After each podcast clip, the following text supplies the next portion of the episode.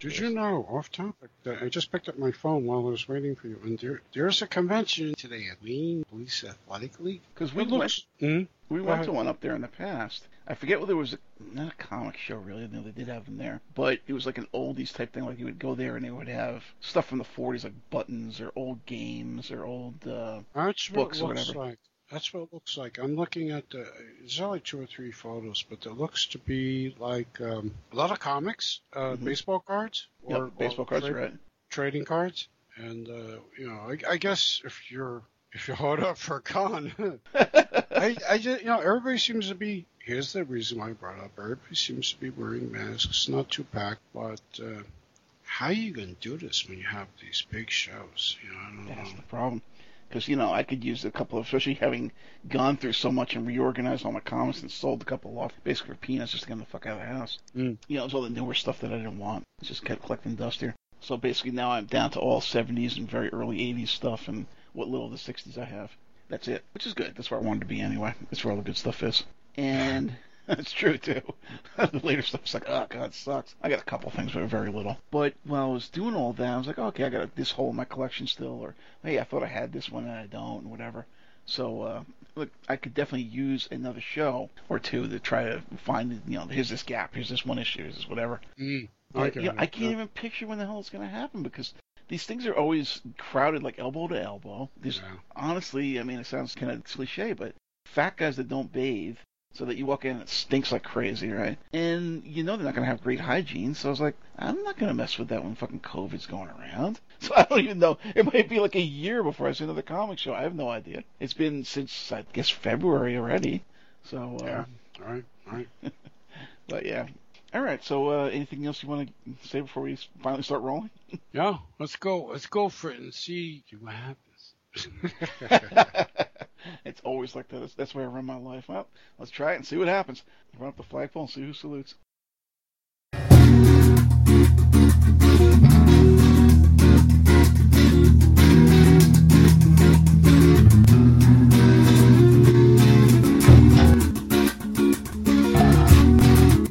You're listening to Weird Scenes Inside the Gold Mine, your essential guide to all things wild and wonderful in the world of cult entertainment. Tonight, Donald Pleasence on the new and improved Third Eye Cinema Weird Scenes Network, now on Podbean.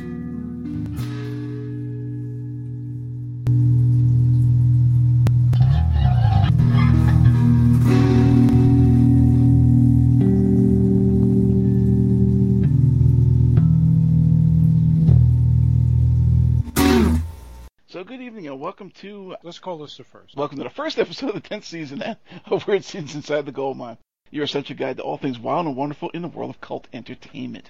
Drop in for a spell and join me, Doc Savage, and my co-host, Mr. Lewis Paul, as we discuss the beloved, the hated, the weird, and the wonderful world of cult film, music, television, and more. Tune in, turn on, and take a step outside the mainstream as we dig deep into the rich vein of cult cinema, music, and television right here on Weird Scenes Inside the Gold Mine. Tonight, a former railway clerk and wireless operator for the RAF, this man came out of World War II to build a career as a manically nervous, occasionally imperious, and often downright perverse character actor in a stunning range of film and television appearances across any number of genres. In fact, he's done so much work, he can almost be compared to Jess Franco with nearly 250 credits to his name. So join us as we pick out a number of favorites and a few odd surprises along the way, as we touch on everything from art house to war and comedy to horror, only here on Weird Scenes. Donald Pleasence, the hardest working oddball in cinema. Like I said, I am Doc Savage with Mr. Lewis Paul, the maven of sleaze and virago of vituperativeness.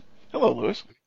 Hello, everyone. Um, actually, just to touch upon something very briefly that you mentioned. Yes, he was a wireless operator for the uh, RAF, but as well, he was initially a conscientious objector. Yes. I hate that word because that's like a tongue teaser.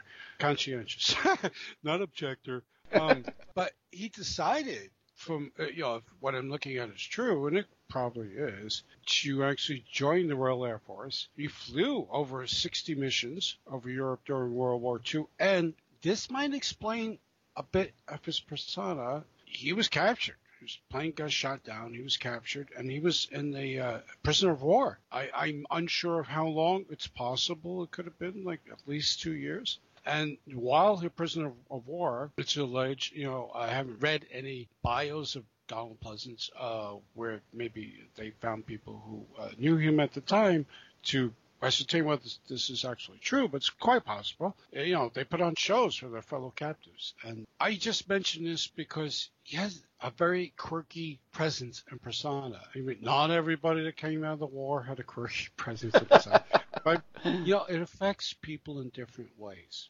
And it's, it's quite possible that there you could trace back to, you know, God knows what. So, pardon the interruption. No, it's fine because it's actually uh, you covered some of the material I'm just going to cover here. So if this sounds repetitive, you know why. Uh, we probably from the same sources. So he was actually born in 1919, believe it or not. With us until 1995, so he's here for about 75 years. He was born in Nottinghamshire, England. After following his station master father, so his father kind of ran the rails there, into a job as a clerk at that same railway station, he decided he had enough and it was time to give acting a try. He was drafted in 1939, but he was a conscientious objector and did get out, like you mentioned. But then he changed his mind after the Blitz hit. You know, that's another thing. This guy says, okay, I don't believe in war, I'm not doing this, whatever. You know, even like Muhammad Ali is against my religion, the whole deal. Okay, fine. But then when something hits home and you're like, you know what? It's it's kind of like we we're talking with this election. This isn't a normal election. It's it's the same thing with you know. Okay, I don't believe in war. I don't want to get involved. Whatever. Oops, here comes the blitz. Hopefully, just bomb my fucking city and kill a whole bunch of people, and my area's all in ruins. Am I still going to sit back and say, eh, well, let's let's just see what happens, or let them run roughshod over? So you say, okay, you know what? Maybe it's time to put my big boy boots on and pull up my pants and get the fuck out there and do something about this bastard. This is it. You got to do something about Donald Trump. We got to stop this. So uh, good for him. And you know, not that it was bad. There's a conscientious objector. I understand that. I'm good with that. But it's also better to me that he realizes sometimes you just can't be. You got to decide where you who you are and where you stand, and you got to act. And this is definitely one of those times. So get out there and vote. So he actually got uh, volunteered into the RAF, and he flew nearly 60 raids against the Axis as a radio wireless Wow. operator. At the end of the war, close to it, his plane was shot down and he was imprisoned in uh, the Stalag Luft. Uh, but back then, just so you know, it's not quite like nowadays, uh, the way it's becoming, because these were the days when even Nazi Germany obeyed international law and the Geneva Convention, huh, which says something about where Bush took us. Uh, so he was actually well treated as a POW, which was kind of the accepted order. You know, if you got somebody that was prisoner of war, you didn't waterboard them, you didn't do all this weird shit to them, you didn't abuse them and strip them naked and take photos of them doing the pyramid and all this crap. Th- th- This is really bad where we've gone. So remember that even Nazi Germany obeyed the Geneva Convention back then. Somewhat, somewhat. Well- it did happen. It did happen. Yeah. And it was documented. But that's the dark. This is a dark side to everything. No, of course. So when I say they're good people, I'm just saying how extreme this, Yeah. um, how far we've gone. It actually may have been like Escape to Athena, if you believe the story here, because uh, we had talked that one in our Elliott Gould show. Because, like you said, he actually wound up putting on plays and shows for everybody at the camp to get Yeah. him, get him through. Some more interesting tidbits about him. He was actually the host on that was I don't know if it is anymore, but it was banned for many years. The Saturday Night Live episode uh, where John Belushi wanted to bring punk bands on because he was into those. So they got Mm. those amusing provocateurs Fear, uh, which was a great choice because they brought their fans and they shocked not only America at large, but Lorne Michaels, who banned them and pulled it from reruns and releases. Again, I'm not sure if they finally reinstated it. It's been a lot of years, but you can see it. It's on, it's on YouTube. Yes. It's on YouTube. I was gonna say you can see it online pretty easily, and it is hilarious, uh, especially if you're into Fear. Uh, supposedly, the reason that he's got such an enormous filmography was that he never turned down any role offered to him. That sounds like hyperbole to me, but who knows? Except the man was nothing if not ubiquitous. That's all I can say. However brief his roles tended to be. Uh, of course, he also had a rather creepy-looking daughter who managed to look just like him. Thank God you said it because I did not want to say that Yes. because I. I'm sorry, Angela Pleasence Yes. is a creepy looking woman. No, and he he looks she looks just like him somehow though, and she's also like eerily serpentine. So because she was so um, creepy looking, she got cast in a few horror films, From Beyond the Grave, which we talked on our Amicus show, and which her father also appears in. The moody Jose Larraz film Symptoms, which is probably the best of them. And the ridiculous American 80s horror, The Godsend, where she's an evil, I don't know what, playing off the behavior of the cuckoo bird and the myth of the doppelganger. She comes in, leaves these folks with this baby, and the kid winds up killing off the other ones to become the only child. They're really grasping at straws at that point, but nonetheless, that's how she got cast in those films.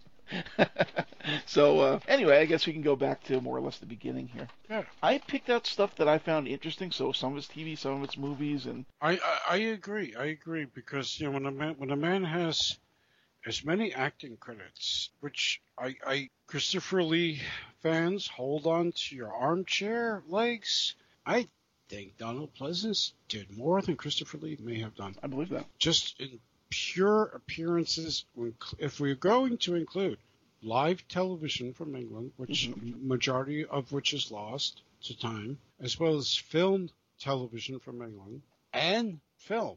It's just phenomenal. It's just like phenomenal. I said, he's close to Jess Franco because I would have said close to uh, Roddy McDowall, who we did a show on, but Roddy was only like in the 170s, so Donald Pleasence right. beats him out easily, which says something. Uh, that's the most ubiquitous guy I knew of before this.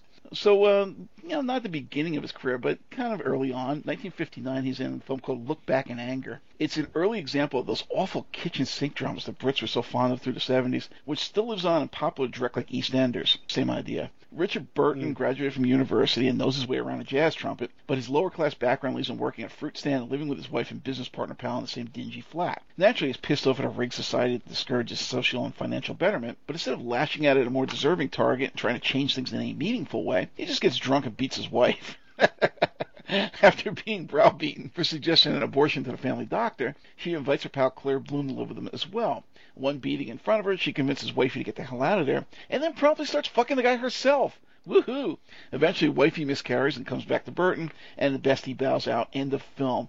Whoa! What the fuck did I just watch there, and why? Thank God for high-speed scanning.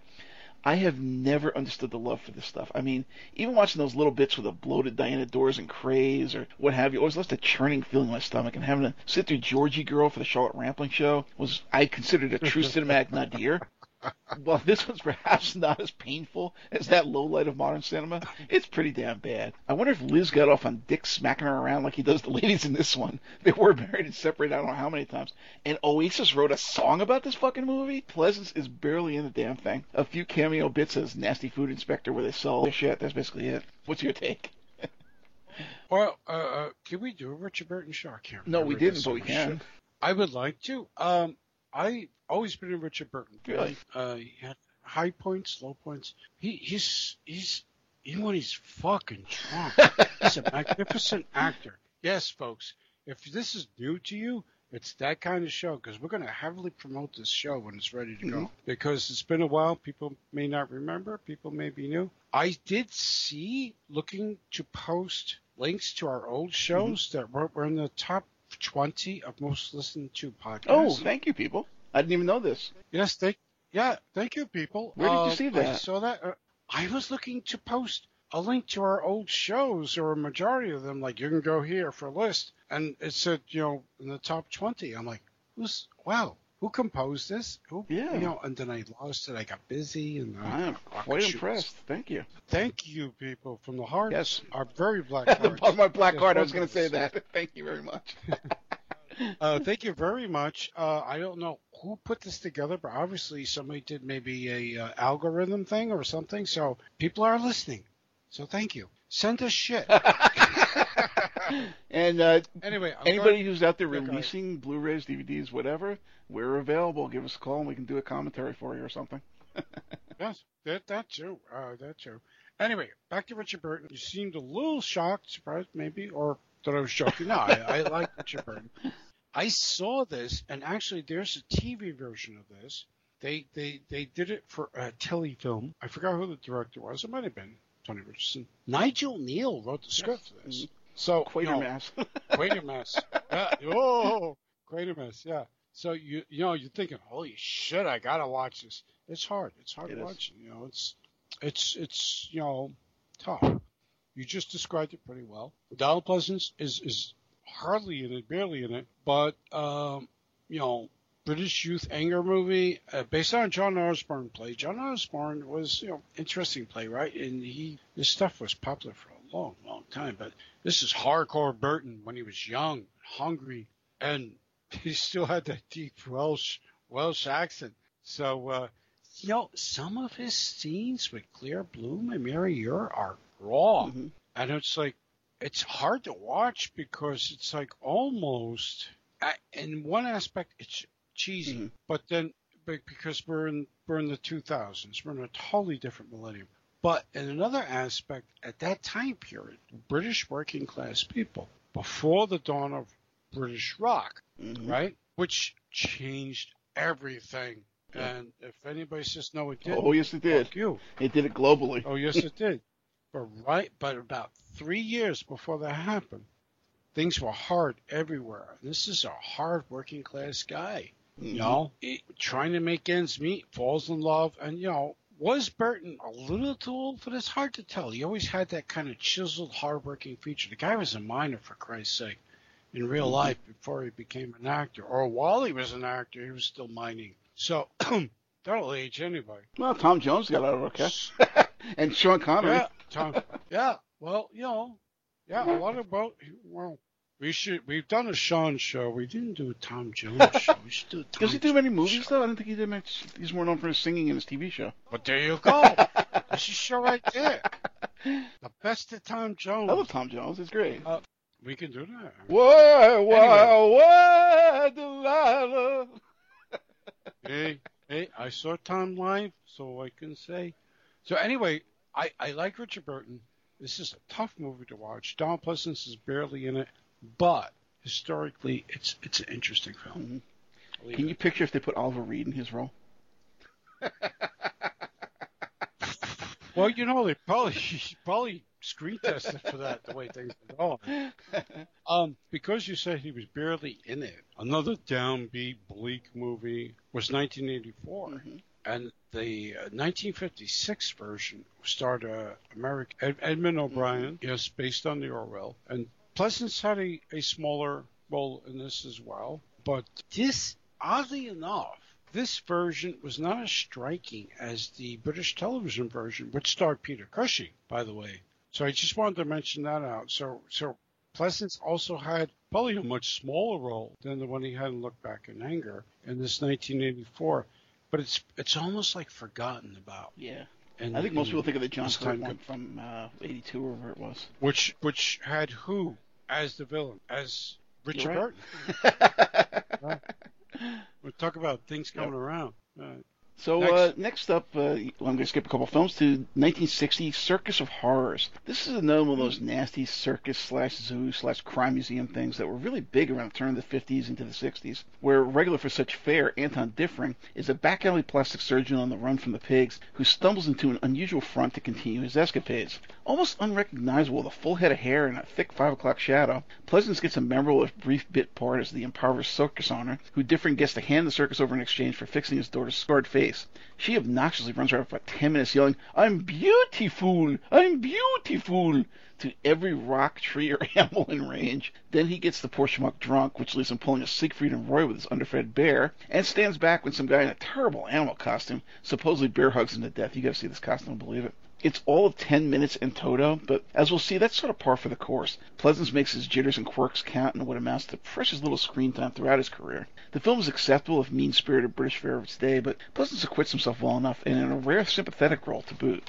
I, I really can't add much to this except for it was a mainstay on television, late night TV, folks, uh, for years. And then when it finally surfaced on uh, probably VHS, a lot of us rented it out or even bought it. Uh, DVD, it's uh, circumspect. It, was it? You probably It was made a double feature from Um, Anchor Bay. I forget what was the other one.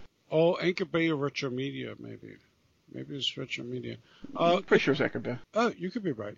It's a fun movie, you know, but oddly enough, uh, Anton Diffring, everyone knows. Um, we all remember Yvonne Monlaur Yes. for specific reasons. uh, yeah, Donald's barely in this, but he actually makes the most of his screen time. Uh, to, to try to not to sound cliched, he does well. Mhm. So I'm going to jump up a little bit to uh, 1960 and 61, the Danger Man TV series, which is over on the stateside as Secret Agent. Uh, it was the Patrick McGoohan series that he was famed for before doing The Prisoner. Okay, he's in two episodes. One is Position of Trust, and the other one Find and Return. So Position of Trust, just before coming up with The Prisoner, Patrick McGoohan's main claim to fame was Secret Agent, or as it's known outside the U.S., Danger Man. It's far less sci-fi and doesn't bear any larger theme about the boundaries of and struggle between society and the individual, but in some ways, at least the first series is more conventionally entertaining, somewhat akin to The Saint without the awful ethnic impersonations and weird comedy that that brought with it. In this one, McGoohan is sent off to the Middle East, a favorite destination it seems, to bust up a drug smuggling ring with the help of fellow agent Miss Moneypenny, Lois Maxwell, Mm. and nervous little Donald Pleasence. As ever, the episode is too short for all the scenario they want to cram in there. So by the time we meet Pleasence, Moneypenny's out, they get drunk, he gambles too much, a strong arm pays him a visit, followed by the local gendarme, both of whom they trick, and the episode just ends. What the hell did all that have to do with drugs? Did they even accomplish their mission here? That's a big problem with this series.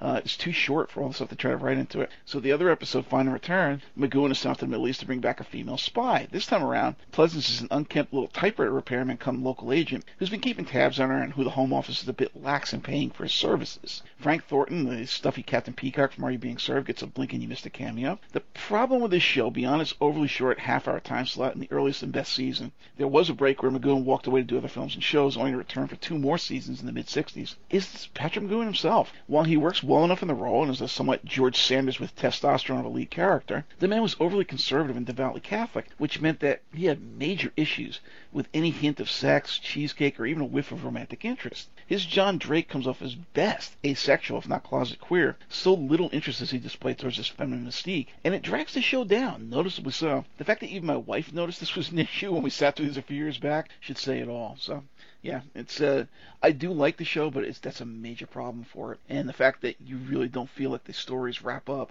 is also an issue. Right, that's an interesting. Here we go again, digressing. That's an interesting take on the Patrick McGoohan, uh, Danger Man Secret Agent, because um, one cannot really accept. one, one cannot really look at that thing unless they watch all those half-hour episodes. By God, there's a lot of them There is. and the two years of hour longs plus the uh, the few color episodes, which oddly enough they edited together to make a feature and brought more interest back into the show after it was done. Go figure. He's a strange sort Yeah. of fellow. He directed Catch My Oh, Soul. Come on, where'd that come from? Well, and then we have the prisoner, which we're not Yeah. even addressing right now, because that'd be a whole nother thing. So, yeah, despite what you said, I, I, I understand that's what you're saying, and that's your, that's you and your Mrs. outlook on what you're trying to bring from what you're viewing, what he's doing, and you could be right.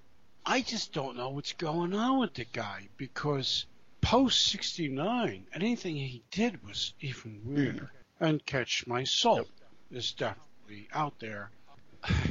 I don't know. um, I did see these.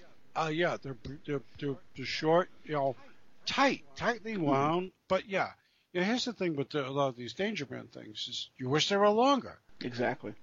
And and how the hell could you shoot, line up, you know, just do, just put together these these these mini things and and hope they work. And you know, for the majority they did, but a lot of times you're like, is that it? It's over. You know, even the hour long ones. Hey, how many episodes of The Saint, which were you know a little under an hour more or Yes. less, did you like? Well, something's wrong. We kind of slammed into that ending too quickly. You know, it's just uh, uh, very strange. Where uh, were you going to mention Flesh and the Fiends? It's, it's 1960 around this time period. John Gilling, who work with Hammer the Reptile, a couple other things. Plague of the Zombies. Yep. The Cornish duo. The Cornish duo, yes. He directed this film for kind of Hammer upstarts. Uh, I forgot the name of the Was company. No, it was it was they were indies. Anglo amalgamated. something like no, there's something like that. It, it it's pretty much started Peter Cushing. There's that name again as Robert Knox and Donald Pleasence played here. George Rose, who had a huge career on Broadway, as Burke. Burke in Mhm. here, the Grave Robbers. hmm Um, so Dr. Knox was essentially a uh, person who was a free-thinking, forward-thinking physician at one of Britain's major hospitals. Who, what's the, what's the, the cheat version of this is he wanted bodies to continue his experiments, to look good, and to forward his ideas, medical ideas. So he hired these two bozos who were both crazy hmm they stole. But he didn't. Uh, apparently, unbeknownst to him, they robbed graveyards. So And he wanted them fresher for his experiments, so then they started actually killing people. They start actually killing people. So Pleasence was here. George Rose was Burke. There has been many versions of this uh, idea story over the years. God, I think it's even done on stage. This is one of the earliest ones. Uh, this this whole thing of Baker and Berman, Robert Baker, Monty Berman, the producers, they actually did much better with something about a year or two earlier called Jack the Ripper. Black, also black and white. This is the black and white film I'm talking about, and um, it's it's very interesting to see. I think I think Donald still has hair in this. but I just wanted to, wanted to mention that because around this time period, he also did this film. There's there's a favorite of mine that I, I I think you may not have seen or just forgot about. We we've done a show sort of, or we did a show on Carry On, the Carry On films. And so, from the same producers that I just spoke of, Robert Baker, Monty Berman, they tried to do a Carry On knockoff. Really? Called What a Carve Up. Oh yes, okay. so it's a British comedy horror film. So you know, everyone knows if you're familiar with British comedy, British horror, what a crazy bunch of movies the Carry On films are. And Carry On Screaming is probably my very favorite because it works for some reason. So some of the people from Carry On films, Sid James, Kenneth Connor, are in this movie. Probably because the producers paid them money to be in the. What would you say? What did they get Kenneth Williams? yeah, I know. Right? He was my favorite. But so Shirley Eaton's in this. Dennis Price, Michael Gough. I mean, Michael Gwynn. We're really talking crossover here. Dennis Price, favorite. Uh, Jess Franco. Jess Franco. So Donald Pleasence shows up as a solicitor. It's a fun film. It's very much in the vein of Carry On Screaming, but more so in the vein of the terrible Hammer film, The Old Dark House with Tom Poston. Oh yes. Now you're talking about uh, this. Wasn't it a Norman Wisdom film? This one, no. Yeah. Okay. No, this is not a Norman Wisdom film, but but this this is kind of like a knockoff. And I did not know this was this even existed until Sinister Cinema. If uh, all those old VHS collectors out there, Sinister Cinema was a, a decent company. You know, it, it, they were great. They would get 35, 60 millimeter films, transfer them, they put them out on VHS. Uh, quality for the time was, we were happy. Mm-hmm. Um, they put this out and I was like, what is this? It's a carry on film I don't know? No, it wasn't a carry on film. So anyway, Donald Pleasence appears in this carry on type film, um, which which was a lot of fun. It's like an old dark house film again. Uh, I just wanted to put it out there. Uh, sorry to take you off track. No, not at all. And I should actually, I should actually correct myself too because you know I kind of yesed you when you said that because I was like, oh, did we do a carry on show? We did a British slap and tickle show where we covered a lot of that stuff that kind of circled around them. But even though I've seen all the carry on films, I have that set. We did not do a show on them. So. But yeah, but we mentioned done. We yeah, mentioned we mentioned it. We mentioned it. We mentioned it. So the Great Escape. Great Escape. We talked about it on our Steve McQueen show and uh, mm. pretty well, and earlier in our Charlie Bronson show as well. So there's no need to get too deep into it. But Pleasence is the gentle bird-watching forager of the would-be escapees from this German POW camp, whose progressive loss of vision causes some difficulties for the group, and who winds up getting shot down during their final escape attempt, but grateful to die a free man at least. You notice he's there, but he's not one of the most important roles in the film, which is more notable for people like McQueen and Bronson. So uh, you do notice him. He's definitely got a sympathetic part but it's not major. Once again, uh, we we spoke about this a number of times. A couple of times, yeah. Yeah, uh, John Sturges film. It's fucking great. I mean, 1963 film. This movie still rocks. Steve McQueen. Are you like, oh, Steve McQueen? No, Steve McQueen. Once you watch this film, you will probably. this is this is me talking. I mean, this is I, I can't speak for you, but I say once you watch this film, you will understand the the beginning of what the Steve McQueen thing was about. That's true. That's very true. When I finally watched it and got it, and I was like, okay, and then I started checking out more Steve McQueen films seriously, as opposed to hmm. just like, well, I like Bullitt, you know, whatever. So yeah, that's yeah. why we decided to do the show actually, because I just watched it recently for I don't know, maybe for the Bronson show. So.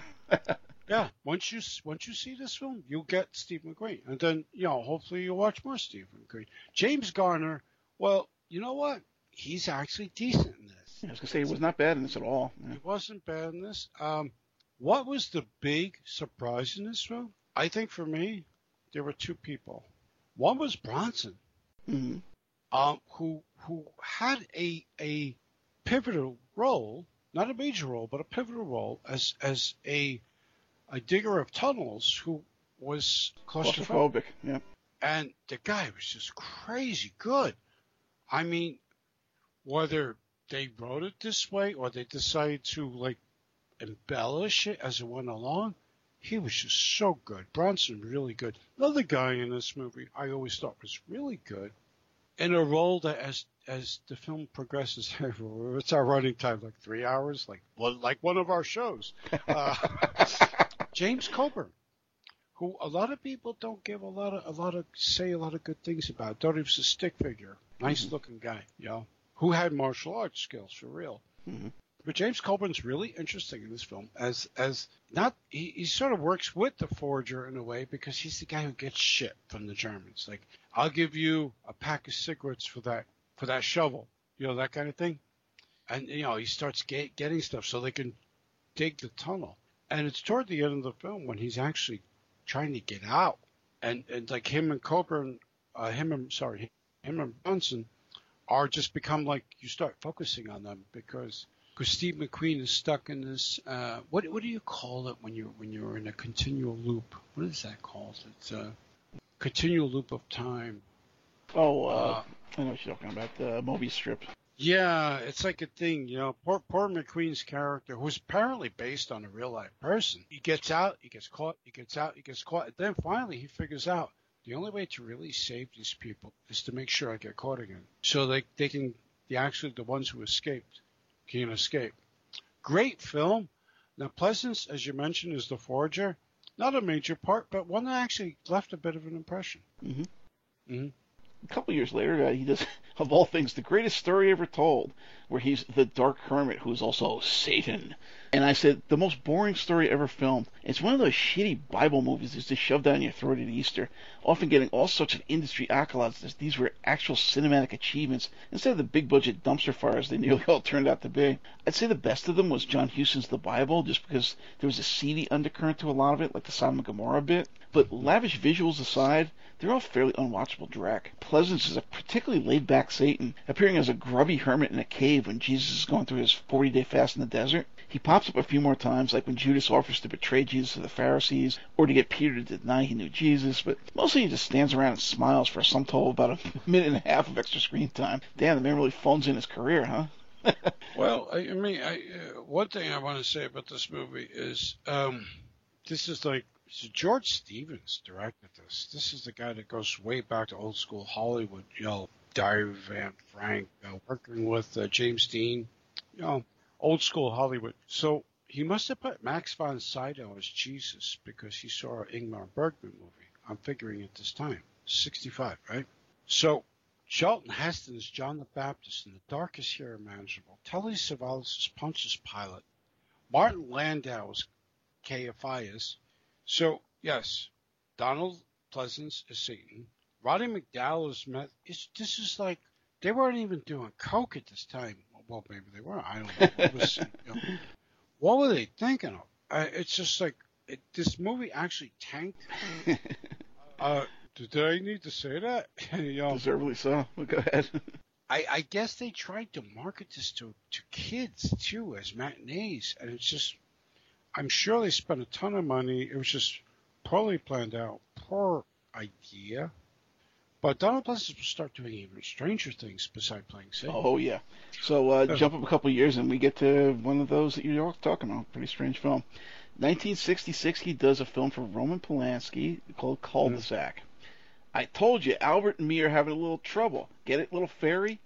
Only the second English language film by Polanski, and boy, does he come out of the gate wearing his obsessions on his sleeve. So, after exploring the insanity of icy Catherine Deneuve and Repulsion, Polanski now goes after her more lively and appealing redheaded sister, Françoise Dorléac. Dorléac is an easy lay free spirit, while Pleasence is an effeminate tranny who she likes to dress up in full drag just for laughs. Meantime, blacklisted Max from Hot to Hot and his nerdy pal are half-assed bank robbers who hole up in their isolated seaside chateau until they can touch base with a never-seen boss. In the meantime, the balance of power shifts back and forth like an ersatz Key Largo, as guests who include 70s sex symbol Jackie Bisset arrive, and the crooks pretend to be servants, and leave, leaving the hold-up crooks to resume their home invasion. And odd relations begin to bubble under the surface. The scene where Stander gets Pleasence to shave him stands out as particularly pregnant with subtext. The film is dark, literally, somewhere between Bergman and earlier Antonioni, particularly bringing to mind the bleak, windy island landscapes of L'Avventura, but with far more engagement with the characters, however quirky, than Antonioni would ever care to even muster. While it may not be my favorite Polanski film, after all, he also did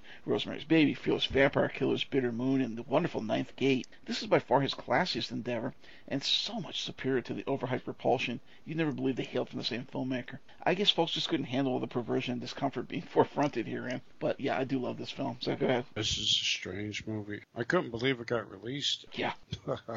You're saying Armageddon? Well, yeah, because it's hard to describe this movie. Incredible cinematography. Gil Taylor. It's a tough one. I'm sure a lot of people never saw Cul-de-sac. And they should. And, and they should. And I'm sure a lot of people never saw Cul-de-sac. They said they love Repulsion, they love Polanski, and they skipped this over. Lionel Stander's amazing. Jack MacGowran, also in The Exorcist, I want to say. Also in The Fearless Vampire Killers, mm-hmm. he's one of the leads. Um, it's just, they knock it out of the park. This is a strange psychosexual film. Yeah. Um, it's repulsion on steroids. Repulsion on steroids, maybe. It's a hard one to describe. Mm-hmm. Uh, personally, I always thought Françoise Dorléac was just hot. Same here. Hotter than. I never hotter. understood Deneuve thing. She's so icy, whereas you know Dorléac was like, hmm, okay. yeah. Hmm. Okay. Hmm. Call me up. You know, cul-de-sac. Great film. Sick film. It's it's not for everyone. That's true. Uh, next up, Fantastic Voyage, uh, where Bondi and flamboyance and the 60s spy craze meet Marvel Comics style sci fi. Starting off with a sequence straight out of a Harry Palmer film, likely Funeral in Berlin, which grew me quite a bit after a rewatch. That and Ipcress File are quite excellent. If you listen to our Michael Caine show, mm. ramp up anything I said about them that was positive by a factor of about 10. I rewatched them recently. I'm like, wow, these films are good. Just those first two. Yeah. Just those first two. Yeah. And, we're, we're re-promoting our Michael Caine show because it was we had fun doing that, and we did. He's so much fun to talk about. And you know, at the time I was like, yeah, Funeral in Berlin doesn't work as well. Whatever's kind of cold and icy. I watched it again. I'm like, wow. I don't know if I like it better than Ipcress Files, but it is good. Yeah. so true, anyway, true. a defecting scientist is shot in the process and develops a clot in the brain. As his defection was one of those government wants you on our side jobs, they've arranged this crazy plan to remove the clot. Nope, they're not using blood thinners. They're not using a shunt. They're not using some kind of cyber knife operation. They're going to take four grown human beings and a submarine, shrink them down to microbe size, and inject them into the guy's bloodstream to do the job. Of course, there's all sorts of cheap 60s sci-fi effects like white blood cells that look like those bag balloons from the prisoner, and Raquel Welch's own protuberant balloons, which are a special effect in and of themselves. Did you know she made an appearance on the cheesy 90s Sabrina TV show and still had enough jiggle in her butt to interest me? I was never a no, fan. I didn't know that. I was never wow. a fan. I understand she was always kind of pissed off at guys for the trajectory of her career being a little more than cheesecake rolls. Gee, maybe you can hack more gravitas that better roles might demand. But she sure looked good for one of her presumed age, I'll tell you that. So anyway, crusty Arthur Kennedy and our always snake-like man of the hour, the rest of the crew. And guess who the traitor spy is? It's fun, but really light entertainment. And despite a few nice spy bits at the start, why is it more of a throwback to those awful 50s Mission to the Moon and very early 60s Italian sci-fi jobs where they all wear colorful uniforms to distract you from the fact that nothing's happening over the course of an hour and a half. It did go full circle, though, as Marvel did swipe it pretty directly for a much faded Neal Adams issue of The Avengers about a year or two later. You know, a odd comparison uh, would be the Antonio Margheriti uh, Planet movies, yes. Wild Wild Planet, War of the Planets, and with their colorfulness and the co- the, the costumes, and Lisa Gastoni, who doesn't get enough recognition, who is also quite buxom. And, and you know, Lisa Gastoni was certainly zippered into a really tight outfit. Not as not as not as much as Raquel. Well, that's kind of hard to do. it was kind of hard to do, but uh, it's it's that's our takeaway. Um, Raquel's breasts. Donald, That's a takeaway. no, Donald Donald Pleasence as the villain in this is very interesting because he, he initially came comes off as you know this like know-it-all, you know, professorial type, segues into Being nervous as usual. A nervous kvetcher Right. before he he segues into a whiner. hmm and it- it- it's we the, the traje- trajectory of that performance is just really like okay what happened with that but yo for the time period it's astounding looking you know in retrospect it might look a little bit cheesy but the, some of the effects still do incredibly well so Stephen Boyd as the lead I have to say this he was a guy in and out of favor with Hollywood I'm not quite sure if he has or had a background akin to George Nader or some other dark horse hmm characters that we, we've covered over the years. But um, this, for him, was a big comeback um, because the film did very well, very well. And, it, and it's just, it's, in retrospect, a classic of sorts. Um, and didn't do much for Stephen Boyd's career. It did a lot for Raquel Welch. hmm Uh, also, this is the first of its kind of films to actually get nominated and actually win Academy Awards. Yes. I just wanted to throw that out there. So, that being said, it cost a lot to make this thing. I'm sure these sets must look fucking amazing back in 1965, you know, when they shot this. hmm So, uh, but it still didn't make enough money. Now, now of course, it probably made money over the years. But uh, still, it's a fun movie. I like it.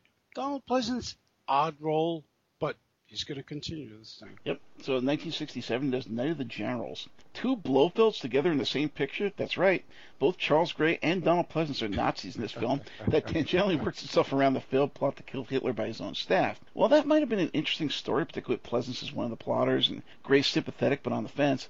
This one's marred by this whole shtick about Peter O'Toole killing hookers and framing the other generals for one reason or another, using the failed explosion as a pretext to kill off unlikely co-conspirator and French resistance pal Omar Sharif. I mean, in the end, there's a sort of Simon Wiesenthal thing where O'Toole, who'd been serving the last few decades' time as a war criminal, thinks he's finally free, only to be confronted with his murders and plotting. But I was like, I mean, some war films are pretty good. Some are positively dire, and I mean, nothing happens in this film. It's so slow and pointless.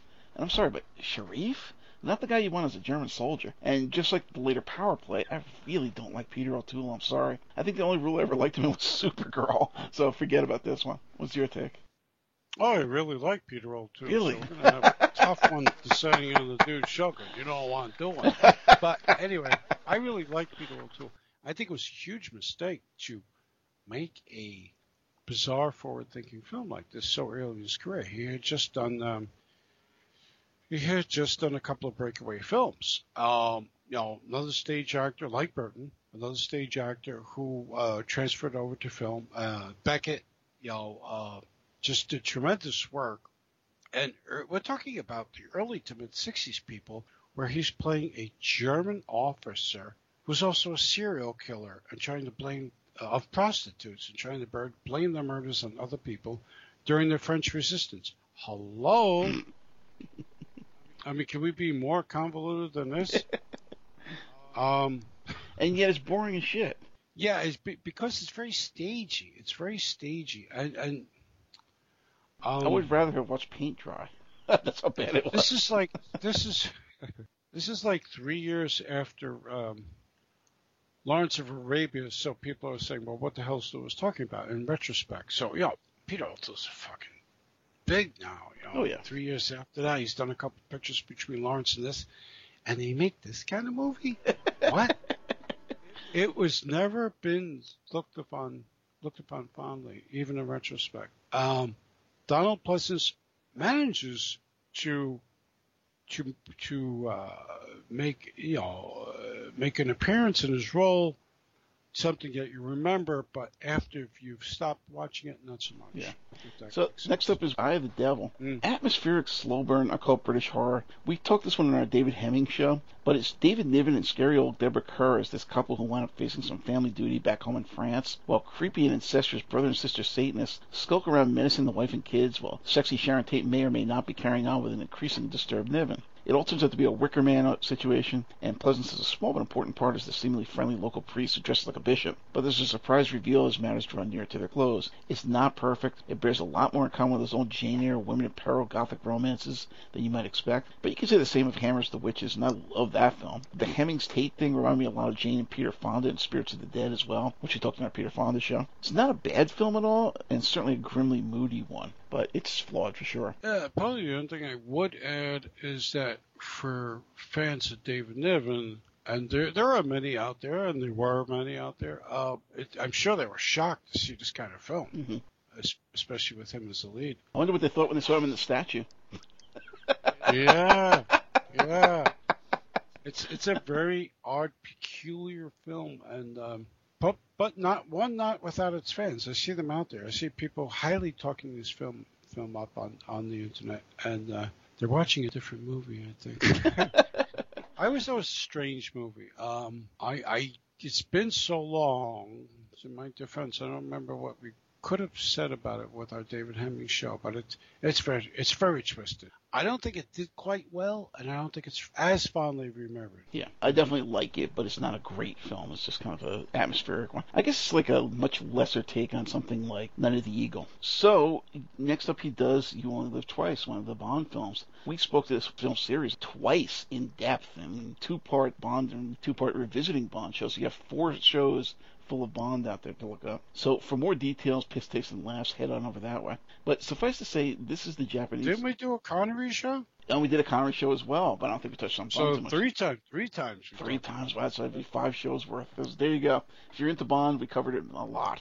Uh, but suffice to say that this is the Japanese set one, and for that and many other reasons, probably remains both of our favorites in the series to this day. Mm. Pleasence makes quite an impression here, despite being on screen for all 10 minutes. Personally, I always preferred Charles Gray's calm yet sinister and menacing take on the character, but this was, in fact, the first film where Ernst Stavro Blofeld was seen on screen beyond the voice and hands. He also gets the memorable zero tolerance for failure moment, where obnoxious Edgar Wallace creamy starlet Karin Dor gets the foot lever that drops the drawbridge he's walking on into a moat full of piranha, but his prominent Baron Strucker facial scars, screwed up eye, and monocle, while striking, are comparatively quite over the top to what Gray would do with the same role, not to mention the good-humored and blustery Telly Savalas version. So it's not without its flaws as well. Oh, a flawed film, but still a great movie. Oh, yeah. Great action film. Um, so to put it in context, you know, they had uh, Doctor No from Russia with Love, Goldfinger, Thunderball, Goldfinger, Thunderball, and each Bond movie kept up in the ante. at the time, yeah, was was progressively bigger Mhm. and larger and bigger and more spectacular, and probably a lot of hard work to work on because you know, as opposed to now when they they take like six years between the picture. hmm They never did that back then. It was like take a year off, right back. Some of these things came out every year, hmm which means you're constantly working. Which is why I and you know in hindsight you can't blame Sean Connery. Like enough is enough. You know, like I'm leaving. You know. Yeah, I want to do something else. yeah, you want to do, and he did between '64 and, and oh yeah, we talked about all his crazy movies he did. we there. talked about Yeah. all these crazy movies. He did a lot of crazy shit. But you only live twice. It's like one of my favorites. It's Yeah. just so out there, and it's got hot Japanese girls. Yes, thank you. hot Japanese girls. Yes. Uh, Akiko Wakabayashi. I know. I know. I'll even. Yeah. Because it's not So- the Kissy Suzuki, it's the one that dies off. That's the one I was like, oh yeah. Yeah. Oh yeah. And and She was hot in Dogora too. Dogora Space Monster. yeah. Do we even did we even think about saunas and massages pre that movie? No. No. Probably I'm not. not going there. not going there. But um, it's good. So compare this. All I got to say, in in retrospect to what we talked about a gazillion times before in different shows, the same director also did The Spy Who Loved Me and Moonraker, two other, uh, Mhm. to be kind, well-regarded Bond movies. With Roger, but you just can't compare. This is so much better. Yeah, no. I love Moonraker, but it's no comparison to this one. Uh, Mhm. So I'm not going to talk about it, but he did the Diary of Anne Frank of all things. Uh, it was a TV movie, and then he does 1971 THX 1138. So go ahead. What you can say? I want I want to jump in there before you did that. He did this uh, favorite of mine, Euro spy movie called Matchless. Okay. During that whole Euro spy craze, European spy Bond ripoff thing, uh, for Alberto Lattuada, you know, kind of minor figure in the whole thing. Produced by Dino De Laurentiis, so it had some money behind it. Patrick O'Neal was the stars. Perry Liston, sound like a boxer, right? Ira von Furstenberg, who became princess because she married and fucked some guy who had money. I don't know. yes, after a while, do you remember she was billed as Princess Ira Von Furstenberg? Yes. So, so what the fuck? Melania's gonna be like fucking Queen Melania. I fuck Trump. I don't know. So, It'd be more like. Madam Quisling, but that's another story. Adam Quisling, that's good. So Henry Silva's in this too. Nicoletta Machiavelli. Yeah, what a, Mm. what tongue twister that was. I She was in her. this- she's- yeah. She's pretty hot. I was about to say. Mhm. So anyway, so Patrick O'Neal is just like smarmy, kind of pain in the ass news reporter. Yep. That's in, I don't know, was- where was? Eastern Eastern Russia, behind the Berlin Wall, which existed at that time, investigating Red Chinese, whatever the fuck it was, and Henry Silva as Hank Norris, no relation to Chuck. you know, Henry Silva is like the epitome of like Italian Latin guys is playing like Hank Norris. this is an American or what? So he plays like I think he was a, a spy who was undercover or a, a you know what do you call a, a bad guy spy? Help me out. What is it? Oh, uh, what do you call them? Um, enemy agent. Uh, yeah, yeah, something like that. Yeah.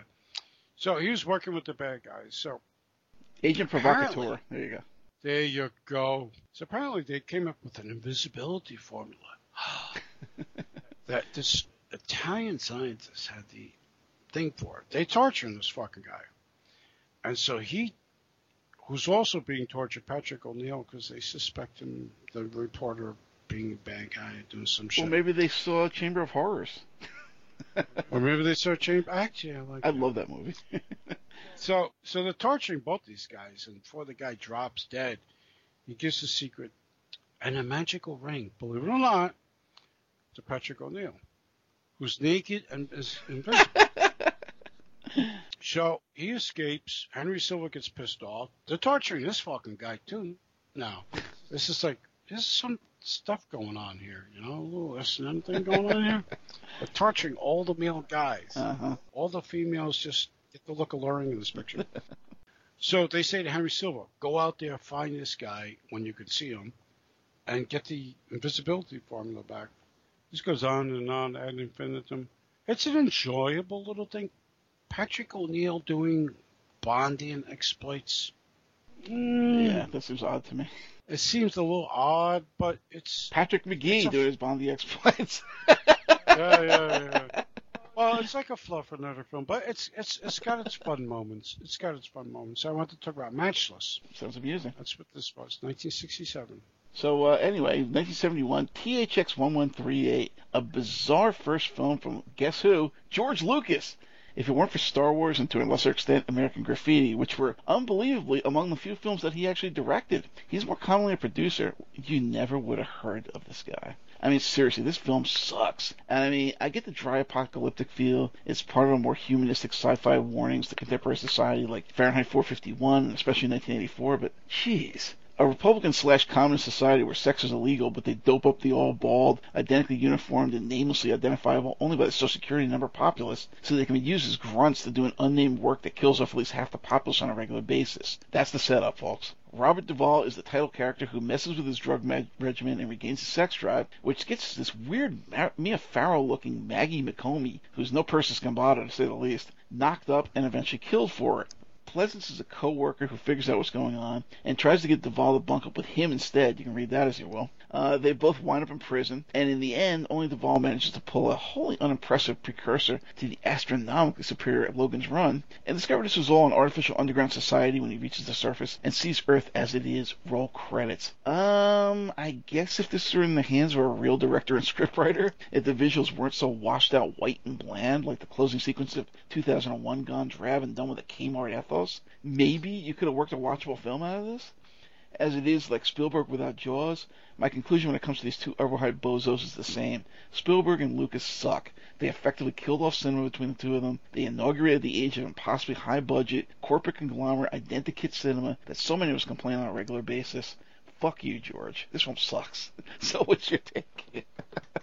well, I disagree with you on Spielberg and Lucas, but it's my preference. um, so, um, the the thing with this movie is always odd. It's always been strange. Even when I was young and I saw it, I was like, "This is so weird." This is kind of where cult cinema began around this time period, mm-hmm. like between this cul-de-sac, which we just spoke about, Repulsion, which you know we also just spoke about, you spoke about, cult cinema, midnight movies, midnight movies. Yeah, it began around this time period. Like this is so bizarre, so weird. The whole, you know, okay, so what's a year or two after this? Alejandro Jodorowsky, mm-hmm. you know, who I'm sure watched this and guess said, "Wow, I'm not alone." yeah, but there's miles and miles of distance between like the Holy Mountain no, and yeah. THX 1138.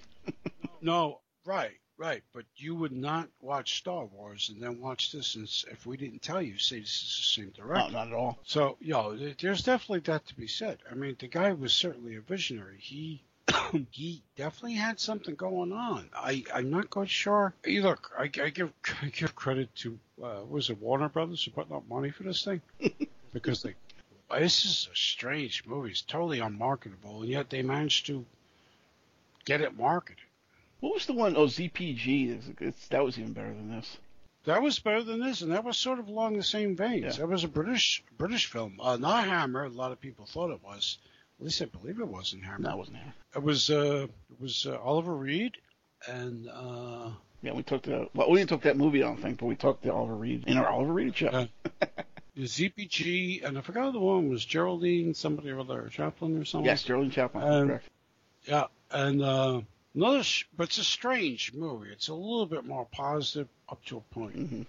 So where are we going next? Wake in Fright. This Michael York wannabe is a teacher in Australia apparently has some scam running where you have to pay them a thousand bucks in 1971 money, which ensures that you work out your contract wherever they send you, even into the wilds of the outback. Unfortunately, it's Christmas break, and he has to wait overnight for his flight home to his lady friend in a seedy, isolated mountain, mining town nearby, where the population is like 100% guys. The scummy sheriff must have some ulterior motives because he gets the guy massively drunk and brings him to this huge beer hall of a pub where they have this big section of slot machines, they hold weird like paramilitary ceremonies, and do some homebrew version of gambling that resembles a cockfighting setup, but it's really just sort of a heads or tails coin toss. Don't ask. Being drunk and desperate to get out of his shit job contract, he gambles away all his money and then the quote fun starts. Our man Donald is a local doctor, cleverly named Doc, who stands on his head and diagnoses dog pregnancy as a party trick. He's also in an open relationship with one of the only women you see in town, who hits on the film's dubious teacher, quote, hero, only to have him throw up on her.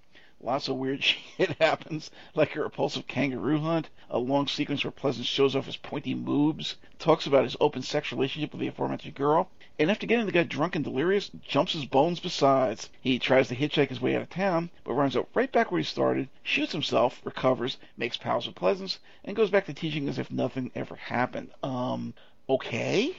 Well, Pleasence is clearly having a good time working out those odd kinks and gender bender tendencies we'd previously seen in Cul-de-sac, here the feeling is far less decadent in feet and more sweaty, Aussie masculinity. I guess is the difference between Oscar Wilde and the crowd that hangs out in the empty trucks in the meatpacking district. One is far more effete and highbrow, while the other is all butch testosterone, leather boy, rough trade business. And being a bunch of Aussies in the outback, the latter suits them much better. Even so, it's a rough, scummy feeling watch, more akin to Turkey Shoot, I guess, than Ken Russell. I really didn't like this film, and suppose it was lost for years. No, we just got it back and restored it. Well, you should have left it lost.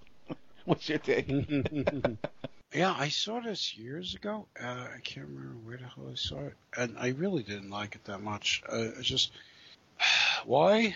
You say because it, it's just it gets to a point where pictures like this, and the Australians are making a hell of a lot of them around this time period. hmm They just down, downers, and downbeat, and and the dark side. You know, we see enough of the dark side of of, of human psyche, hmm psyche in real life, and, and you know, some people get off of that. Some people find it masturbatory exercise to watch shit like this over and over. The same people who will buy the three hundred dollar box set of Friday the Thirteenth because all the movies are in there. Well, fuck you, you idiot. So it's like you get you get to the point where I don't know. I just didn't like this. Yeah. And I did rewatch it for this show because I'm not. I apologize. And and I was like, oh, this is rough. Yeah. And it's it's almost. I was just talking about. I was just discussing, or saying, commenting the weird movies that were coming out around this time period. And this is certainly again akin to that whole feeling. Strange movie, you know. It's like Mhm. the fuck. So, uh, next up, he's on the, the TV series The Rivals of Sherlock Holmes in The Horse of the Invisible as Carnacki. Our man Donald and some nice sets are really the only saving graces about this middling entry in the two seasons of this BBC series, which was inspired by a book collection of the same name. Each story is a dramatization of a short story that ran contemporaneously to when Conan Doyle was writing Holmes in the Strand, or thereabouts. Some of them are of Edwardian vintage. None of them is actually a proper rival or seems particularly Holmesian. The closest you find is Sax Rohmer's Fu Manchu series with Nayland Smith and Dr. Petrie bounding around to the fog-bound docks of Limehouse, but a few are certainly interesting. One of the more famed authors and characters here was William Hope Hodgson, whose pseudo-scientific Carnacki was something of a Penn and Teller of his day, exposing hauntings and supernatural incidents as easily explainable fakes, usually. The problem is with a story like The Horse of the Invisible, which involves a family curse on the firstborn woman who marry out, in this case Michele Dotrice of And Soon the Darkness and Blood on Satan's Claw, while he does expose a Scooby-Doo-like malfeasance at the center of all this, there's also a weird denouement which suggests there may have been a family ghost at play all along. Make up your mind, will you? Pleasence does that wide-eyed, sort of jittery thing he comes to specialize in, but doesn't feel as front and center to the story or its conclusions as other detectives in the series, so it really doesn't work. Have you ever seen this one? Mm-hmm. Mm-hmm. A long time ago. Any take? I don't remember anything about it. Sorry. He winds up in the infamous Raw Meat in 1972.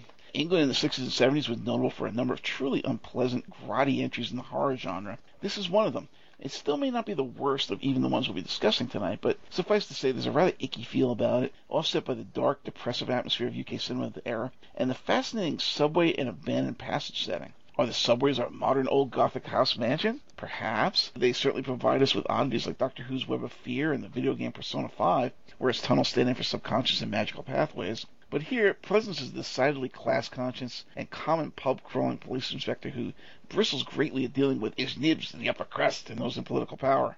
He's also roundly conservative and likes to rub it into hippie types. It's a role he injects with some of his trademark quirkiness, but so unlike his usual that I was shocked it was him in this particular role. I'd always remembered his role in this one with a deep distaste and unpleasantness, and I was shocked that, oh wow, that's who Pleasence is here? He's hardly a hero. He's more of a middle management prick with teeth bared at all sides, tagging a disgusting monster in a lot of group. Think humongous with better lighting, crossed with George Eastman and Anthropophagus the Grim Reaper, and you got one of truly depressing, grotty watch on your hands. Again, it works if you're in the mood for this sort of uber dark 70s British filmmaking, but it's not a film I'd pull out often. Yeah, I don't watch this often. I, I, I saw this years and years ago. And then I saw the uncut version years and years ago. Yes, it's been a long time. Um, it's a distasteful movie. It's actually been remade, I think, in the past ten years. There, there, there was something that happened. Um, a tunnel under construction that caved in, or something. Turn of this century, the previous century, and uh, people survived, and they resorted to cannibalism. So now they're coming out and they're capturing people, partly to eat and partly to rebreed. You know, they're they're they're a line of people. Uh, it's dark movie and it's it's it's rough. You know, for this kind of movie, for this time period, we're talking 1972 people. This kind of rough film, even what's implied is rough. Would you agree? Oh, definitely. and and it's like, damn, y'all. I think part of part of part of the acclaim that surrounded this film was by people who never saw it. Yeah. It's it's it's a rough movie. Now that being said, that being said, the uh, the American filmmaker who directed this, the guy was an American. It's a British film, pretty much. Uh, Gary Sherman, he did this. He he did Dead and Buried, which is a really interesting film with um, James Farentino. Mm-hmm. He directed Vice Squad, which everybody loves, Mhm. the Wings uh, Wings Hauser classic. He did Wanted Dead or Alive with uh, Rutger Hauer. I mean, the guy still around apparently. The the guy doesn't work often. This is his first film. I don't know how the fuck he got this job. I'm not about to go into it, but very strange, very dark movie that has a following. Yes. Definitely has a following. Yes. So he was in Columbo, an episode called Any Port in a Storm in 1973. It's actually one of the earliest and best Columbo TV movies. This one features Pleasence as a likable wine connoisseur and aesthete who only bottles the Mhm. finest for the delectation of himself and his friends. And that's the problem, because while he devotes his life to the finer things, and the fruit of the vine in particular, he's no businessman, which becomes an issue when his sleazy younger brother drops in after another of his long disappearances and flings in need of cash, which means he's selling off the winery and estate, cutting Pleasence off penniless, and without recourse to his beloved wines and the lifestyle he's been accustomed to. And it's really for nothing but selfish reasons, not like he couldn't have left the guy the winery and lived off the late father's money, or taken half the proceeds while bringing in a manager to bolster the business in, right? Nope, he's just a prick who said, yeah, you had your chance, tough shit clearly broken by this, Pleasence, quite justifiably, I have to say, reacts in the only way left to him and stages the usual false trail of clues. Of course, our grubby genius of a detective susses out all is not well in the state of Denmark, and the remaining hour or more devolves into the usual painful tightening of the net until our sympathetic anti-hero once again loses everything. Gee, thanks, Columbo, for finishing the shithead brother's job. I really like Pleasence in this one. The scenery, the set is gorgeous. It was just tough to sit through him getting caught, which he really didn't deserve, and his brother kind of did. So, what's your take? Oh, I haven't seen that one in a long time. I didn't get to review it for the show. I do have a question. Yeah. So we're only up to 72, 73. Yeah. And we have 40 more years. so, so, um, I mean, You want to do it two What- parts? let's do a two-parter. Why don't we, right, right after 74, we'll stop. And then we, Yeah. I'm just looking right now. We're, we're going to end up spending I know. yeah. Yeah. And it's, this is a good show because there's so much juicy stuff to talk about. I know. We have, I mean, I'm just looking at, Here, this is going to run till like 5 o'clock. right, right. We have, we have, we're just throwing it out there. We have Barry McKenzie, which I do want to talk about. We have, um, Land of the Minotaur, Yep. which can get a bit, you know, passing the Passover. The Halloween Eagles films, Landed. Fatal Frames, Paganini, Telephone, yep, Paganini Horror, Telephone, uh, Sergeant Pepper's Lonely Hearts River of Death, Vampire in Venice, Prince of Darkness, the, Dracula, Nothing Underneath, Dracula, Phenomena, Devonsville Terror, Alone in the Dark, The Monster Club even, Escape from New York, and you forgot Frankenstein's great Aunt Tilly, Gold of the Amazon Women, uh, Power Play. Django too. There you go. Night Creature. Uh, wow. The Eagle has landed. Yeah. Oh God. I mean, you know, this is crazy. Escape from Witch Mountain. Yeah, yeah. Well, we started out saying the guy's carrots are crazy. All right, so let's go to the end of 74 Yeah. and pick it up next week. All right. So, um, in 73 and 74, he does two Amicus films. I'm not going to say much about them, if anything at all, because we'd already done an Amicus show. Uh, so you can go back and listen to that. He did Tales That Witness Madness in the segment Clinic Link, and another one, actually, it was just Clinic, I believe. Then 1974's From Beyond the Grave. He was in a segment called Act of Kindness. He- He'd done a couple of Amicus films. There's, there's going to be more to come later. And like I said, I didn't bother to revisit them.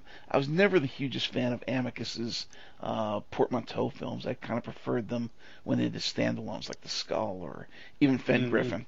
Uh, but you know, I did see them a million times growing up. You know, it was one of those things where they alternated Hammer with Amicus and a couple of Tigons. It was almost every Saturday or every time there was a Halloween event or whatever. So I did have some affection for them. I do occasionally revisit them, but didn't really want to go back into them again. Well, these are coming toward the end of the cycle. The odd thing is about these two pictures um, is that, you know, Amicus started out doing really good and getting really good distribution worldwide. And at some point after 72, they had a tough time. And I remember That Witness Madness was coming out through, uh, yeah, for example, World Film Services was, uh, even though it had a Paramount logo, this got through one of, this got distributed through one of Paramount's lesser you know, mini distributors back in those days, folks, uh, like a major company, United Artists, uh, 20th Century Fox, they had these sub distributing companies, and you never heard of them, so they would distribute stuff directly to grindhouses, not get it, you know, big release. Um, we talked about this film a couple of times, maybe a number of times. Not one of my favorites. This one, it's got an interesting cast overall. Jack Hawkins is in. His voice was gone, by the way, due to cancer, so he was dull. Charles Gray and Pleasence are in the same episode, so if there's anything there for Bond fans, Suzy Kendall, I really liked her. She was in this. Good-looking Bond wannabe Peter McEnery is in this. Uh, that never went anywhere. Joan Collins, Michael Jayston, Kim Novak is in this. I think of all the Amicus films, Tales of Witness Menace was the lesser one, and we decided on that when we spoke about Mm. it. The, the the better one is From Beyond the Grave. Yeah. It's it's it's the one with Angela, as you said, creepy looking Angela. They play mo- mother and father and daughter, and it's very strange. She she's certainly when she was younger had a certain look. Yeah, I don't know what it is, like reptilian. The, the the cast overall in this is pretty more respectable. I mean Peter Cushing, the Pleasences, Mhm.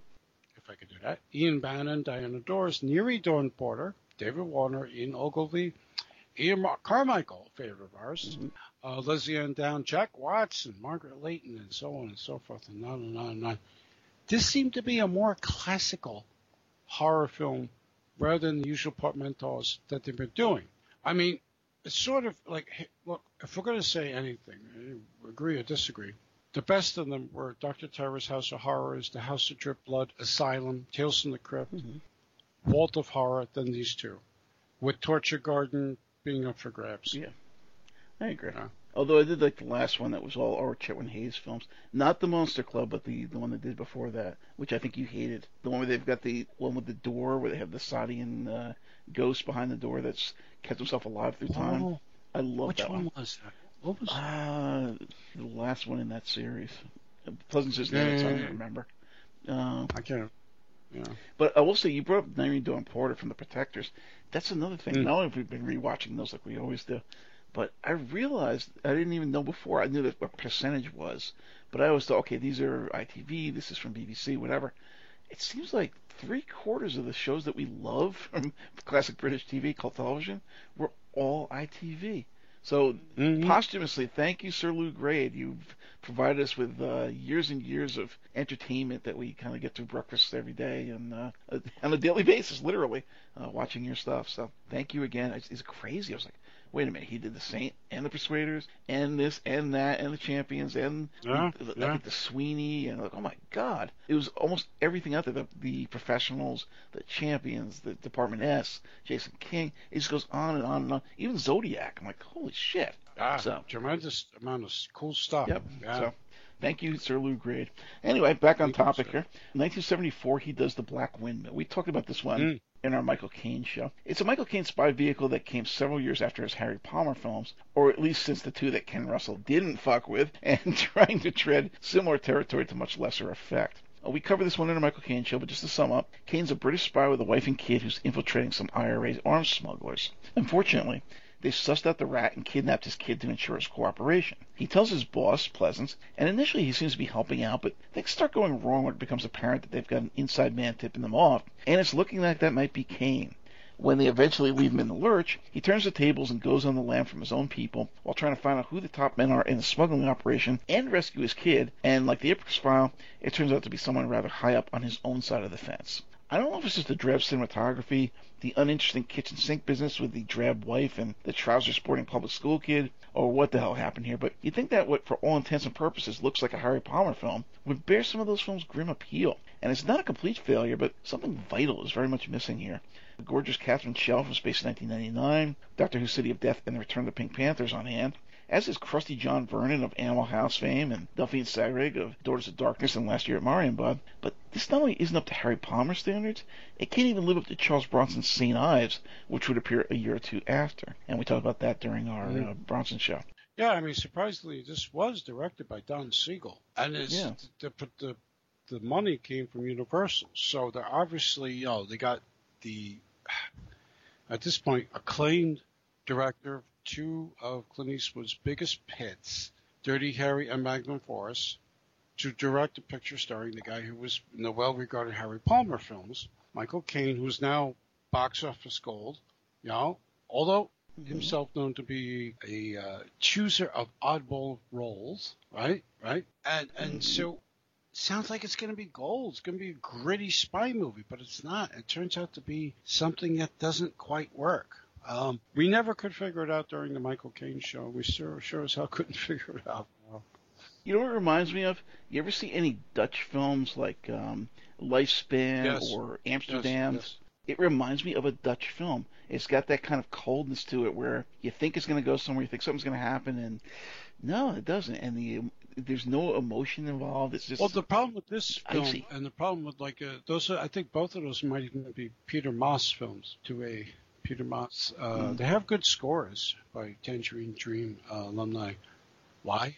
oh, I like those Yeah. films, but you know, strange. But films. yeah, they're cold films, and you know what? That they share with this movie, this drab, fuck it, bullshit ending. Yeah, and even the the ones from uh, was it Scorpio Yeah. films, the the softcore ones like Blue Movie Yeah. and Obsession and all them. Same thing, same feel. There's something about Dutch cinema that's just I don't know, strange and robotic and icy. So that's what this reminded me of. So a couple films later, he does The Mutations, which is better known perhaps as The Freak Maker. You may think you're normal, but your ancestors, my ancestors, were freaks. So starts this bit of British karate-ness, more commonly known as the Freak Maker, as spoken by somewhat off-the-beam college prof Pleasence to a room full of insufficiently skeptical students. We are here discussing cloning, not clowning. If you say so, buddy, as he goes on the stump for regenerating dinosaurs. Sure, what could go wrong there? He's a real piece of work who grows weird plants that bleed and keeps a circus troupe geek show nearby to kidnap young women to experiment on. There's a moody but ridiculous scene where one's being stalked by a midget barely tall enough to reach your knee, who's waddling around in the woods while she runs. Luckily for them, Doctor Who Tom Baker is there as the effective strongman, complete with his full floppy hat and trench coat ensemble. There's nothing to stop kids from wondering why the Doctor is killing folks and suffering from acromegaly except for the absence of that famous fan-provided scarf. Pleasence shows his class a homemade ray gun that turns an orange, moldy him back again in one of many instances of time-lapse photography in the film, which comes off more like an Ursat's Horror Hospital than the update of Tod Browning they market this as. There's some nice sets, and it certainly reeks of that grim UK atmosphere that informs everything from Pete Walker and Norman Warren to Michael Reeves and late period Hammer. But putting Eurospy headliner and former Pepple star Brad Harris as the lead is just odd, and there's a sleazy feel to it that brings the sinful dwarf to mind. Julie Ege proves she's no actress with admirable gusto here, and the whole thing goes both Frankenstein and freaks in a crazy early morning mist and fogbound denouement that leaves Baker hunted and torn apart by dogs as the freaks get mocking watch, and Pleasence gets eaten by the plant monster with an open shut rib cage like those water monsters from House of the Dead. It's a weird film. I do like it, but it's yeah, it's Santa acquired taste. Yeah, it's a very strange movie. It's uh, yeah, you you mentioned Horror Hospital and a couple other things akin to it. Uh, yeah, this is a film that has its own, it wallows in its own thing. It's it's it's weird. It's it's Wallows in his own filth is probably right. yeah, uh, you know, and and and I think Chew Studios didn't know what to do with this. Columbia and Warner at the time, and uh, before handing it over to probably a suspect lower tier distributor who went the uh, the uh, grindhouse route. Uh, I do remember at the time there was quite a bit of nudity in this. You know, of course we had nudity in the Hammer films like uh, The Vampire Lovers and Twins of Evil, all the British films. You know, need we say more? Say no more. But um, this film, when it's it's sordid, it's lurid, it's it's weird ass fucking storyline with with with a freak killer working for a mad scientist. You know, let's go down to basics. Who has working with the freak show, which you know, you know, we're getting really like, oh. And Julie Ege, I remember I was a teenager and I saw this in the theater and I said, my goodness, that woman has pointy nipples. So, but you can't fucking act. But you know what? So much so that so much so that I think Playboy at the time made her a cover girl for a month, and they they they curiously had lots of pictures from Mutations. Nobody knew what the hell kind of movie it was. It's like, oh, it's a new horror film with Julie Ege. Look at those pointy nipples. And yeah, there was lots of nude photos of her published at the time. You know, they were still trying to make her a thing. What after Creatures the World Forgot, which was how many years ago? hmm She's a beautiful woman. I, I, Yes, I, I no don't question. want to see misogynist at all. She just has lovely breasts for a small, thin woman. um, but is, was she Norwegian or some Swedish? God knows. I think she's Swedish. Yeah. You know, normally it's not my thing, but I was like, damn. But uh, this is why I'm the maven of sleeves, whatever the hell I'm called. Um, I, I, yeah, my takeaway is the breast of Julie Ege. So, it's a weird. So we had uh, the, I've- the breast of Raquel Welch for the Fantastic Voyage and the breast of Julie Ege for the, Um, the Freak Maker. uh, Barry McKenzie holds his own. You're going to discuss that? Uh, no, go ahead. That'll probably be our cutoff film, I think, for today. Yes. So, Dame Edna. Oh, Dave Edna, really? Dame Edna. Barry Humphries is an Aussie comedian. He's also very popular in Britain. Was very popular in Britain. Might still be, God knows. Very popular, but strange. We're not talking Monty Monty Python type of comedy. We're talking about Monty Python esque comedy. We're talking about actors drinking huge amounts of lager and then saying the lines, and they may actually be drunk. That kind of thing. Um, it's a very. Do you remember the old Paul Hogan Yes, show before he became Crocodile Yes, I- Dundee? That's kind of what I'm picturing. I like. Paul Hogan. There was another I did too. I thought the show was great. The show was great, and there was another guy, Dave something. Do you remember Dave? Dave, Dave, another. I think it was Australian. Dave. Um, gosh, but Dave and Paul Hogan were the best because they these guys were imported over here around that Thames on television thing, and some of these came from Australia. Anyway, so Barry Humphries' big thing was as a cross-dressing comedian. You know, he played this uh, older woman sometimes. He portrayed this older woman matronly glasses. Thing. So it was very popular with the with the booze drinking crowd, and and um, I don't know. I never did get it. I saw a couple of things with this character. Anyway, in this picture, he plays like three or four roles because he was a big star at this time. Barry Humphries, uh, okay looking dude. You know, it's nothing to write home about. And he wore this big floppy fucking hat. I don't know. It's an Aussie thing, right? Sorry, fellow. Don't don't don't kill us. They're against Aussies. Um, hey, I love Aussies. They're friendly. so then Barry, I it pressed the hell out. of it. We met a couple in the park about a year, man, at the beginning of the year before COVID hit. I was like, "Are you? That, that's an accent," and I nailed where it was. And she's like, "How did you know?" And says, "Okay, what town am I from? Whatever, you know, what the specific region of whatever." And I named off something that was right next to her. I, I think I said it was like Christchurch or something. She's like, "How did you know that?" I'm like, "I'm good with mm-hmm. accents." so, so Barry So- Humphries you know, plays like a senator. He plays Dame Edna. He plays somebody else. He plays a bucktooth Englishman. Shit, shit. Barry Crocker, another comedian, and even less talented, plays our our hero, sort of, called Barry McKenzie. So on and so forth. You might recognize names like Roy Kinnear in this, and uh, Frank Windsor, John Le Mesurier. Eh? Okay, so here's the freaking thing. This 1974 film was directed by Bruce Beresford. Who's that?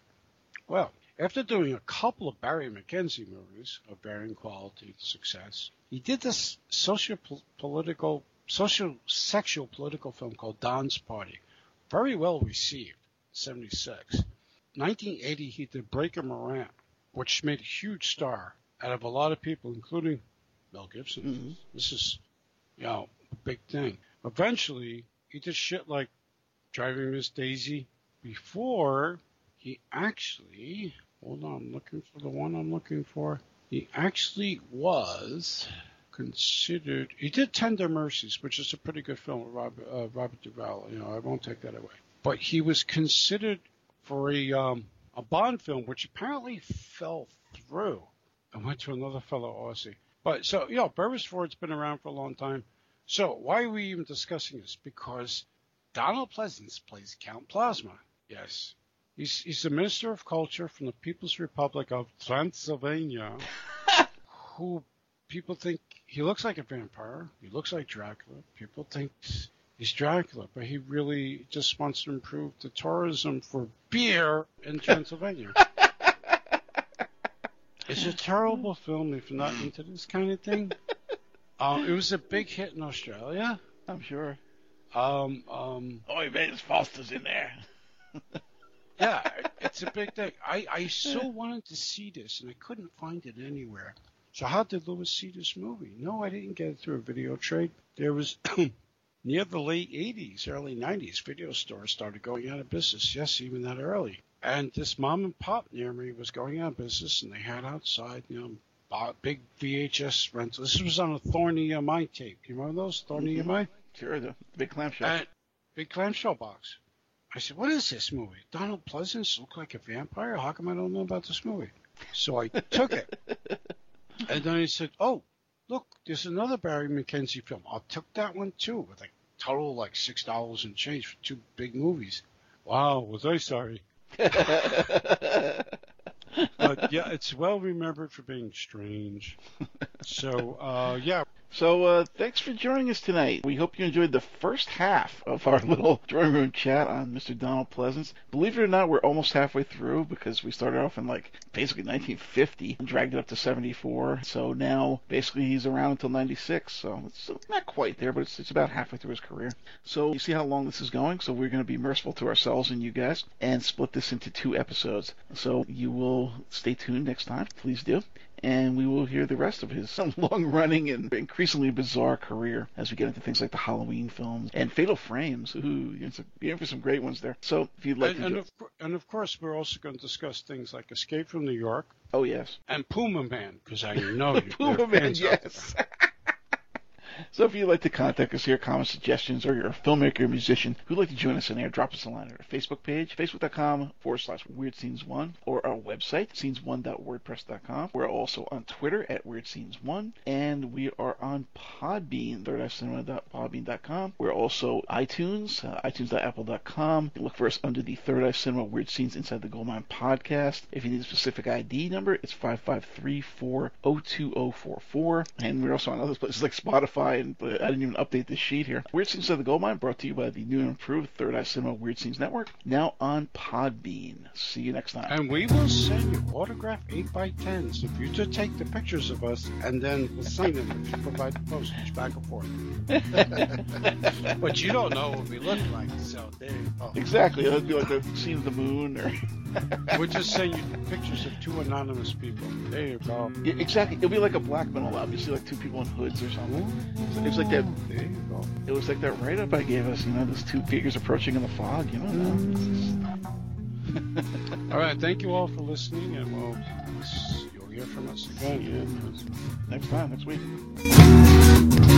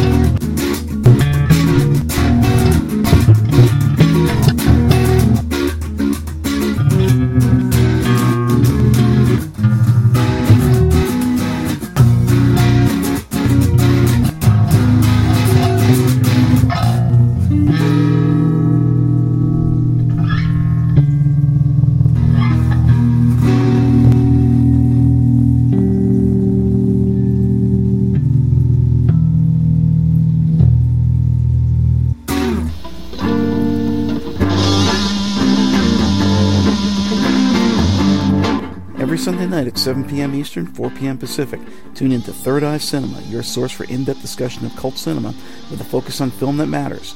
Cult, grindhouse, drive-in, independent, and underground film from the dawn of the talkies through the early 90s. This is a forum where we explore genre film and music from around the world, in-depth conversation and career analysis with directors, actors, and musicians, and open discussion on films that matter, those that fall outside the mainstream corporate film by boardroom committee. These are the province of the auteur, the visionary, the dreamer, the outsider. None of that direct that passes for mainstream film these days. This is all about the glory days of independent cinema from all over the world. Any of the hotbeds of obscure, oddball, or generally wild cinema available on DVD from the dawn of the medium to this very day. Join us as we delve deep into the cinematic netherworld here on Third Eye Cinema. Sundays at 7 p.m. Eastern, 4 p.m. Pacific on the Big Papa Online Network on Blog Talk Radio. What is At Eye Level? A reductio ad absurdum look at the headlines, from politics to pop culture, from the corporate to the individual. Every Monday at 6 p.m. Eastern, we take a not so serious look at the serious issues of the day. Whether it's politics, economics, social issues, music, or old movies and TV shows, We discuss everything the corporate media overlooks while making you laugh at the absurdity of it all. hell, you've got to have a sense of humor about life. Just look at the headlines. So join me, Matt G, And me, Doc Savage. every Monday at 6 p.m. Eastern as we navigate the sea of trolls, talking points, and trickery and try to figure out a way to be there when tomorrow comes. at eye level, bringing more to you. Only on the Big Papa Network on Blog Talk Radio.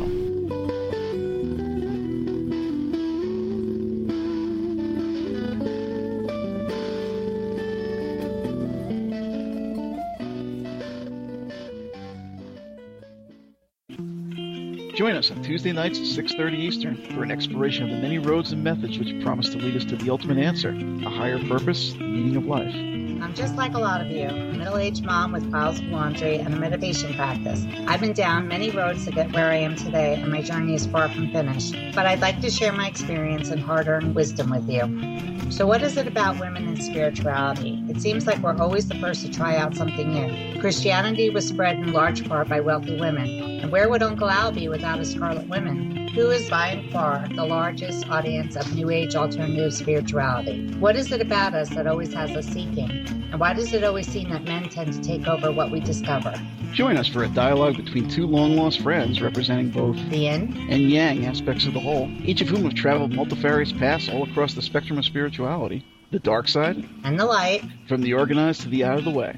This show is for all those frustrated in their quest who've been through various stops on the spectrum of spirituality and found them ultimately unfulfilling. Join us for some hard earned lessons and thoughts on potential new directions and possible value in what inevitably fails in organized practice, but which may have some merit to the solo practitioner fellow seekers of truth in this journey towards light. Moving towards life. Lessons in life and spirituality from an unconventional seeker Bringing more to you only here on the Big Papa Online Network. on Blog Talk Radio.